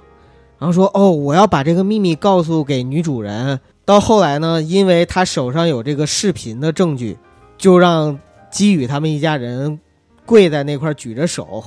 你看那帮佣，他看到了剩下的那些垃圾呀、然后他就特别鄙视，说：“你看你们一家人把这个屋子造的。”然后镜头一转，就是她跟她老公两个人在夕阳下，在这个屋子里边，两个人一起看书，享受这个屋子跳舞这样的一个浪漫和诗意的镜头，跟这个屋子很配，配得上。对，配得上这个屋子。然后基宇他们一家人就配不上这个屋子。嗯编的寄生虫实际上都是对朴社长一家人其实心怀感恩。嗯你比如说一代寄生虫那个老公，他每天晚上的时候，朴社长回家，他都会用声控灯，然后用摩斯密码，就表现对朴社长回来的一种尊尊敬和感谢。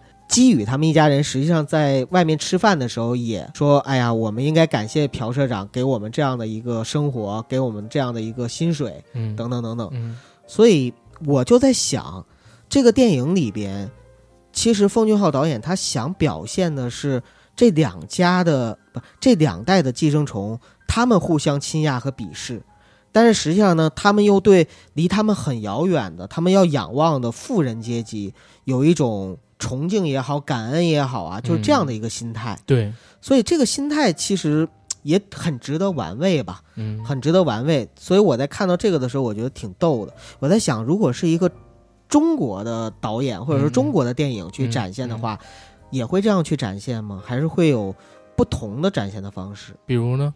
比如说第二代寄生虫发现了第一代之后，特别理解，有同理心 啊，说大家都是兄弟，都不容易没准儿。啊。然后我们干脆就一起合起伙来，寄生在朴社长家。我靠，也也难哎。你说会不会有这样的发现之后应该会，对对啊，就是会不会有这样的一种可能性？发现之后应该会，但是如果说他那还是说个家里边人没滚下来之前，应该不会。对对，就没有受伤害之前嘛，没有发生那种肢体的剧烈冲突之前。还有就是，你说会不会是因为奉俊昊导演他就是想要去展现这种激烈的戏剧冲突，所以才才两边就一定要让他们开战？其实到现在为止，都很多人不理解，不光就是我我我也看了那个来自于韩文的报道，就是韩国人也为什么韩国的富人在这个电影里边就那么蠢，然后单纯对单纯，然后韩国的穷人呢，在这部电影里边其实是那么恶，恶，嗯对，就是好多人都问这个问题，也也是因为这个问题，咱们有一个群友嗯，那天问我做不做寄生虫，我说可能不做，他说你看了吗？我说看了。他说你什么感觉？我说没没那么好，但是个好片儿。对，他就给我回了一个，是不是觉得我穷我有理？嗯 我说我说我说你说的对，呃这里边有一个词，嗯我想跟大家分享一下，就是我看这个电影的时候，我觉得里边所有的角色啊缺少同理心。嗯，就是同理心是什么呢？嗯，比如说朴社长他们其实也是一样的。呃，我们说有钱人很单纯，在这个电影里展现出来的时候，包括女主人就很单纯，一个一个把这些人引进家里边，他们说什么就是什么。但是我们能看到一些细节，比如说他在第一次给到基宇这个课时费的时候，他数钱，就是那沓钱里面抽出几张拿走了。嗯然后把剩下的钱装到信封里，然后给基宇的时候，但是他说应该是跟之前那个前任的代课老师一样的价格，嗯但是考虑到通货膨胀，我又给你多加了点儿。嗯然后还有第二个细节呢，是他回来之前跟那个保姆，就是他们野营回来的时候，跟那个保姆打电话说你会做乌冬炸酱面吗？嗯然后等到回来之后呢，孩子不吃，小儿子不吃上楼了。嗯然后他说：“那这个乌冬炸酱面给你吃吧，意思就是说给那个佣人吃。但是结果他看到那个炸酱面里边有牛肉，而且还很多，结果就变成了说去给爸爸吃吧。就是朴社长呢走过去说我很累，我想上去睡觉。结果就变成他自己把那碗炸酱面给吃了，而且吃的精光。到最后的时候，小女孩还抱怨说：我也爱吃炸酱面呀，你给你给弟弟吃，然后你给爸爸吃，你就不叫我吃。”女主人也好，还是有钱的朴社长也好，他们一家人也并没有像展现出来的那么单纯，就他们实际上跟基宇他们一家是有一个界限的，而且嗯他们施舍出来的那种善良和单纯也是有有底线和条件的，是肯定是是部分的施予。对，嗯，任何人我觉得都会这样吧。我哪怕给你工资，我也会考虑给你到底多少。但是你说那碗面开始的时候，他说给。呃，给予他妈妈吃，啊结果最后变成他自己吃了。这个导演他妈妈吃，对，开始他说了一句，他说这面要不就你吃掉吧。然后结果后来是他自己吃了。导演设计这个情节和细节的时候，他一定是有用心的吧？我不记得，我不记得这个，我我我记得我记得我我记得那个桥段是，他是先让做这个面，嗯然后给儿子吃，因为他儿子最爱吃吃这个个东西。嗯，然后后来他儿子不吃，他就问那个她老公吃不吃。没有，中间他有多说一句，他说呃他儿子不吃了，我忘了他儿子叫什么名了嘛？嗯啊，就他儿子不吃了，干脆你吃了吧，说了这么一嘴。嗯，我忘记这个了，但是这这这个无所谓。我就想说一个事儿啊，你知道他们一家人从朴社长他们家赚多少钱吗？赚多少钱？我我不知道别人啊嗯赚多少，比如说那个金社长跟保姆赚多少，嗯但是我看了一下，凯文老师就他们那儿子英文老师收到的那个钱，就是大概得有三四万块钱人民币。就光是他一个人就三四万块钱。对，嗯因为韩国首先人均收入很高，尤其首尔，嗯人均收入很高，那是发达国家，真的是发达国家，比台湾的人均收入要高很多。然后他们拿的那个面值啊，都是就是几十万韩元、几十万韩元的。嗯嗯嗯我算了算，大概可能说得有四五百万韩元。嗯我不知道四五百万韩元大概是多少人民币，但是我我记得好像是二百比一。二百比一的话，大概有两万来块钱，两三万块钱吧，嗯啊，可能没有三四万块钱。我前几年去韩国的来块钱吧，时候是除一百七十五。一百七十五，差不多也是二百嘛。对，差不多也就二百，大概就两万来块钱。杰西卡老师应该收的比凯文老师更贵，对因为他更疼儿子，对，而且说我呢不光是教画画，我还要做心理治疗，对，就是肯定是比两万还多，我我猜也得有三四万块钱或者四五万块钱。他爸呢是全职的司机，全职的司机一般做这种老板的，在韩国我算算也得有三四万块钱。嗯他妈是全职的保姆，也得有三四万块钱，相当于他们一家人呢，每个月从这个朴社长这块儿大概能摄取到的钱是超过十万人民币的，那么高啊。嗯所以他们一家人很感谢朴社长，而且出去也吃大餐嘛。其实用不了几个月，他们一家人就搬出地下室了。我一直在想，你知道吗？是不是搬出地下室就什么事儿都没了？不是搬出半地下室就什么事儿都没了？其实我一直在想，如果那天他们没有去越界，就是老老实实的本分的做自己的工作，嗯嗯嗯没有去越界，比如说在呃人家屋子里边当成是自己家里边，然后做一些反正在我看来比较过分的这样的一些举动，对，是不是就没有后边的事情了呢？甚至说，如果对方请求他们给点食物的时候，每嗯每个礼拜答应了，都不会有后边的事。我觉得，是，嗯，就是还是那句话，穷生奸计，富长良心，因为他们害怕自己，就是说在这边住的事儿被下边的人发现，在开始他们一家人暴露之前，就想把住在地下室里边前任保姆的那个老公给赶走。嗯，他们就想的是这个，没想别的，或者说那谁他母亲想的就是这个。对，就没想到说我们能不能和平共处，或者说一起怎么怎么着都没有。他，想的永远都是就是自己嘛。嗯说你要发现了我们这一套，可能我们家这十万块钱月收入没了。嗯他们一家可能还想着用这个收入可以干点什么事儿呢，改变一下家庭的生活之类的。你包括凯文老师也说嘛，可能他们这样过几年，然后等这个女孩儿正式上大学了，对也哎，甚至他能娶甚至，想对入赘到豪门，对，甚至想入赘到豪门，其实也不是不可能，因为他们一家人要真是有了初始的一些资金，最起码过一个小康生活，以后再干点别的事儿就行了。只要你有第一桶金，后边想干其他的事情，比之前要容易太多了。对他儿子甚至都已经就基于已经预想说，将来如果我们俩谈恋爱的话，要请演员去俩人都已，经谈上了，这不都天天接吻了吗？呃就是将来公开谈恋爱，啊对对然后去要双方见家长嘛，我要请演员扮演我的父母，我先提前跟你们说好啊，你们到时候别不高兴。是嗯，啊，其实这个东西就是穷嘛。我跟你说，穷的话还真的是穷是原罪。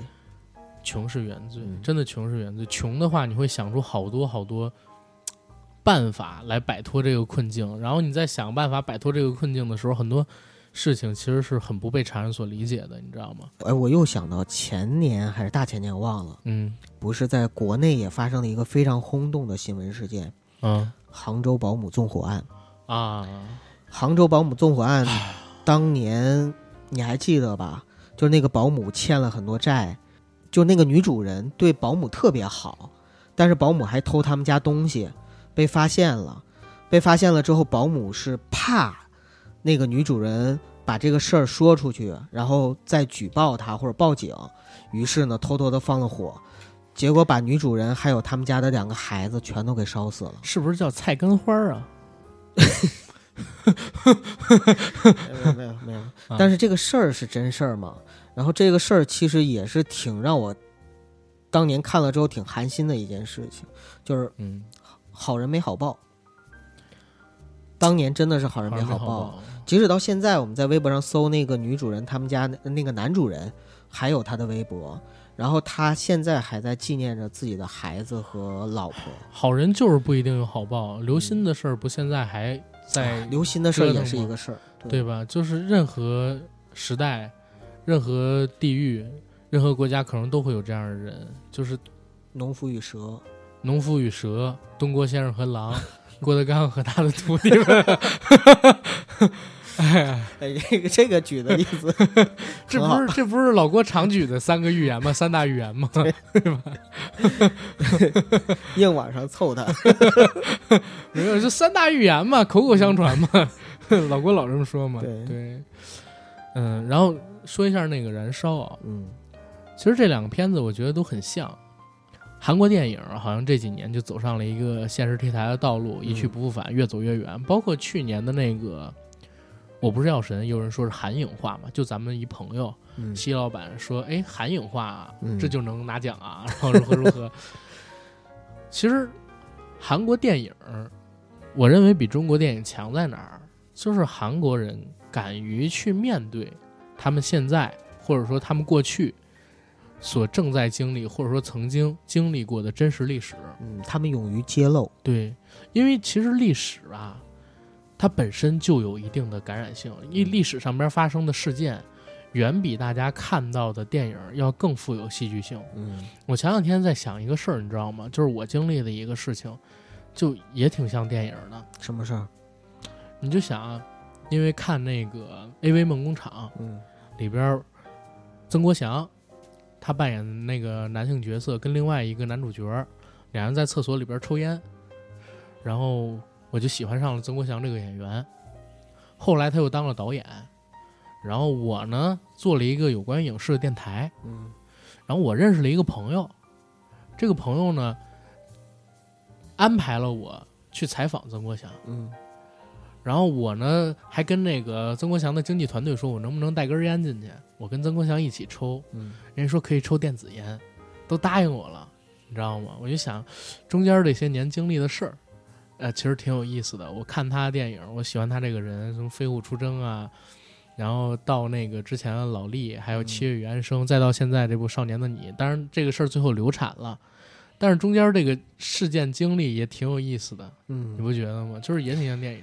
是，就很多的粉丝最终还跟偶像结婚了，这个就更加的，嗯，更加的魔幻。有很多的粉丝最后做了经纪人，然后娶了偶像的老婆。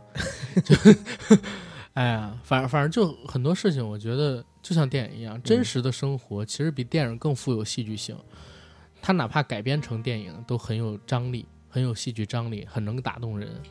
韩国电影相比于中国电影这两年，我觉得就是进步的地方在哪儿？其实我们工业水平说韩国现在有成熟的工业体系啊，在那个香港之外，然后韩国现在已经超过香港了。以前就是亚洲只有香港有一套完整的工业体系，但是其实大家知道我们？现在中国的工业体系也开始建立起来了，而且因为我们有钱，真是有钱，很多地方做的能比韩影强。嗯。但是韩国这种现实题材的电影特别火，然后拍出来之后，几千不是上千万人次的票房，对吧？你这次如果我没记错，《寄生虫》也过千万人次了，总共才五千万人。韩国基本上能动的，然后那个成年人，然后基本上属于观影群体，就相相当于全看这部电影了，嗯，对吧？而且不光这部电影，那个出租车司机、辩护人，然后那个熔炉之类的片子都是非常非常高票房的，嗯。但是我们这儿呢就不让拍，对吧？不，甚至说出租车司机已经成了禁片，四零四拿到了豆瓣史上最高评分嘛。嗯，有一批这样拿到四百零四分的电影，虽然是十分制的，啊，但是咱们国家这点是让我挺失望的地儿。嗯，就是其实我们从这个民族自豪感上面来讲，啊，我们是觉得中国很厉害，比很多其他民族要强。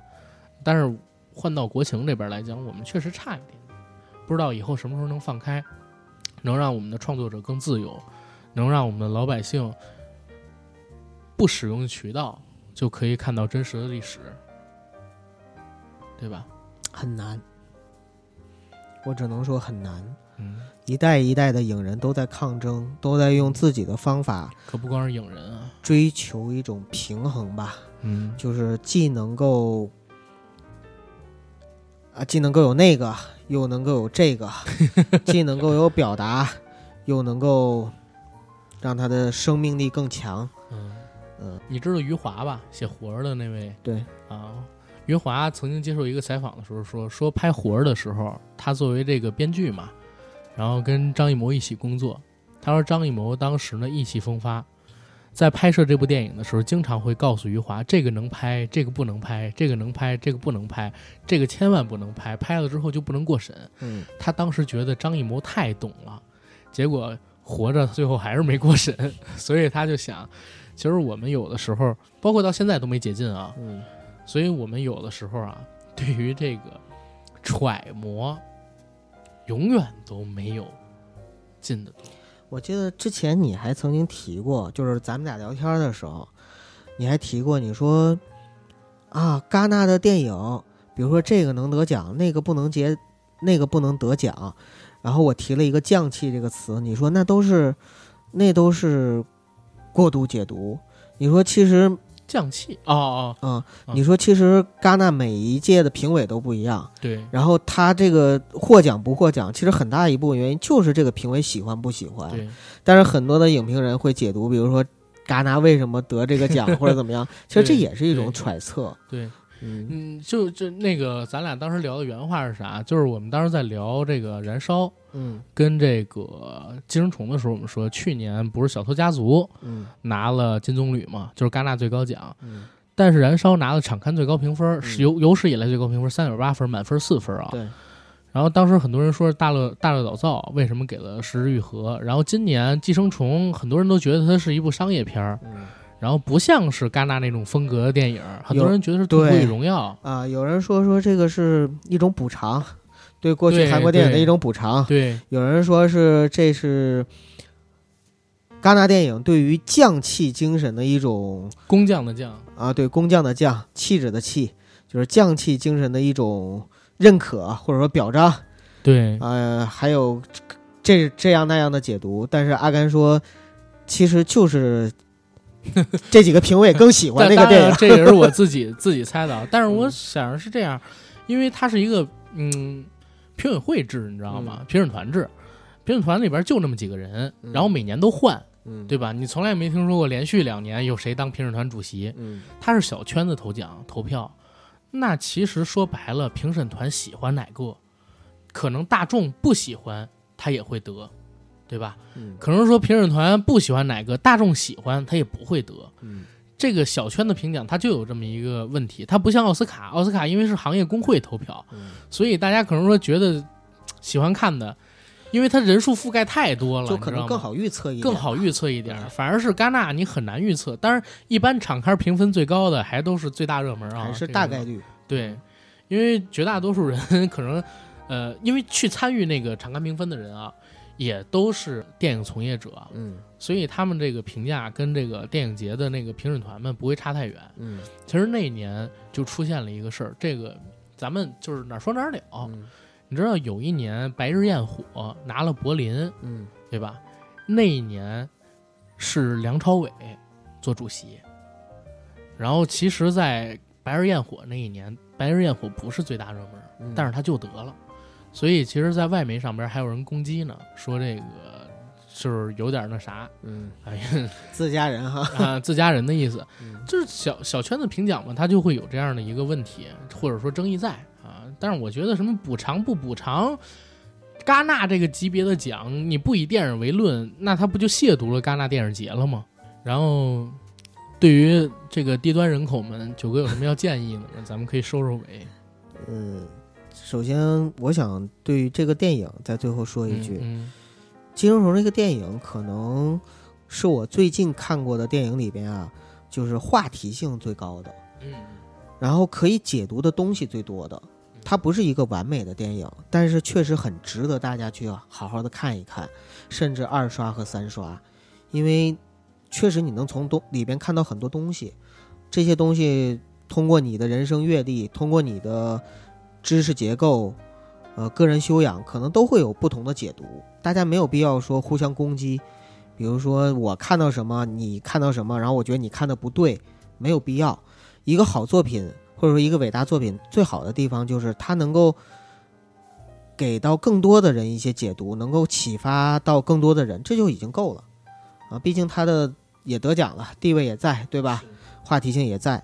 是，嗯。然后对于低端人口这个说法，还有就是对于穷人、富人阶级对立这个说法，我只能说，我是一个穷人，我跟阿甘都是低端人口，慢慢往上走啊。但是我们两个人都不丧，嗯。我至少我们两个人都不丧，不管我们处在什么样的环境下，我们都相信我们明天会更好，只要努力吧。对对，我就想有一个机会，咱们俩去创个业，嗯，卖吊簪饼。前两天阿开还跟我说，我们两个人找机会去那个地方，在哪儿啊？HK 啊，嗨。啊，对，反正我们俩想法很多，想法很多，想法很多，然后 有些能实现，有些不一定能实现。但不管怎么样，我希望大家听我们的节目，也跟我们一起，大家胡思乱想，对，然后开开脑洞，欢欢乐乐的，嗨嗨皮皮的，挺好。对，挺好，挺好。反正我是这么想啊，就是我们都是低端人口，嗯，但是看这电影很好，没问题。千万别像电影里边那样受到不好的启发。没错，其实能改变自己命运、打破阶级的，就是努力、好好工作、好好学习。如果你是学生，考个好大学，改变自己命运；如果你在工作，好好工作也能挣钱，改变自己命运。穷是原罪，穷是病。嗯，但是。怎么让自己不变穷？我们帮不了你，没法给你让天上掉掉渣饼。但是，对，但是人要有底线。对，就是你不管肯定得有底线，穷还是富，你要有同理心，要善良。昨天晚上我看脱口秀大会啊，里边有一个段子，我不是特别认可。啥呀？这些年你被骗了什么？大概是这这个意思。其中有个人就说到了说善良，说泡妞或者说追求什么人异性的时候，最不需要的就是善良。你没有人蹦迪的时候说：“嘿，今天我要教你善良，让你见识见识哥的善良。”然后说你这个垃圾要分类，等等等等。然后下面哄堂大笑。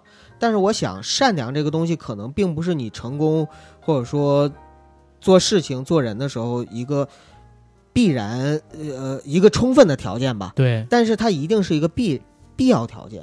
也就是说，如果你不善良、没有同理心的话，你可能就会沦落到像《寄生虫》里边的结尾，最后是一场悲剧。对。但是如果你善良，至少不会让你的人生成为悲剧。对。反正大家就好好品吧。九哥最后说的这段话非常非常的有道理，要保证自己的善良，千万别做什么违法乱纪的事儿啊。嗯。当然，偶尔用两张发票还是可以理解的，因为我们也这么干哈。我们也这么干，别别，过两天税务局查我们 啊！我们也给别人这么干，好吧？然后节目可以到这儿了，嗯，呃，做个通知啊。第一个事儿是，我们在这周一呢，刚刚在杨贵妃最爱吃的水果平台上边更新了一期付费节目，叫《混乱俄罗斯宫廷的妖僧拉斯普京》。我们讲了上上个世纪末、上个世纪初。全世界最知名的神棍，俄罗斯的一个妖僧的故事。他曾经预言过俄罗斯一场大旱，又曾经用自己的巫术控制过尼古拉斯二世皇太子的血友病，混乱过俄罗斯宫廷，长有人类历史上有标本的啊，最后做成标本的最长记录的阳具生殖器，二十八点五厘米，在没有使用的时候，快赶上我用的时候那长度了。大家有时间去听一听。感谢大家的支持。然后啊，呃，那个奇人康生的节目我做了，呃，但是没放在平台上面。大家如果想听到公众号上面回复“康生”，就可以听得到。那期节目也不可能上到别的平台，啊，大家记得去回复就行了。嗯。然后再有最后一个事儿，就是下周一我们会更新一期上世纪末的中国悍匪呼兰大侠事件的。付费节目也欢迎大家到杨贵妃最爱吃的水果平台上边啊去进行收听。如果还没下这 APP 的，大家赶紧下。然后想听我们之前什么气功热呀、中国奇人钱学森黑魔法呀、世界上最邪恶男人克劳利呀，还有红皮书计划、中国外星人往事、西方外星人往事的，都可以到我们公众号里边去找链接。对，包括啊香港、香港的岁月，啊对对对青帮三大亨啊对对对等等这些国内的，都有嗯都有。我们公众号底部自定义菜单儿，在听班长那一栏里边儿有付费节目的选项，大家点一下就可以听到我们所聊的什么，就是大家想听的那些内容吧。嗯，好，那谢谢大家的支持，我们下期再见。拜拜。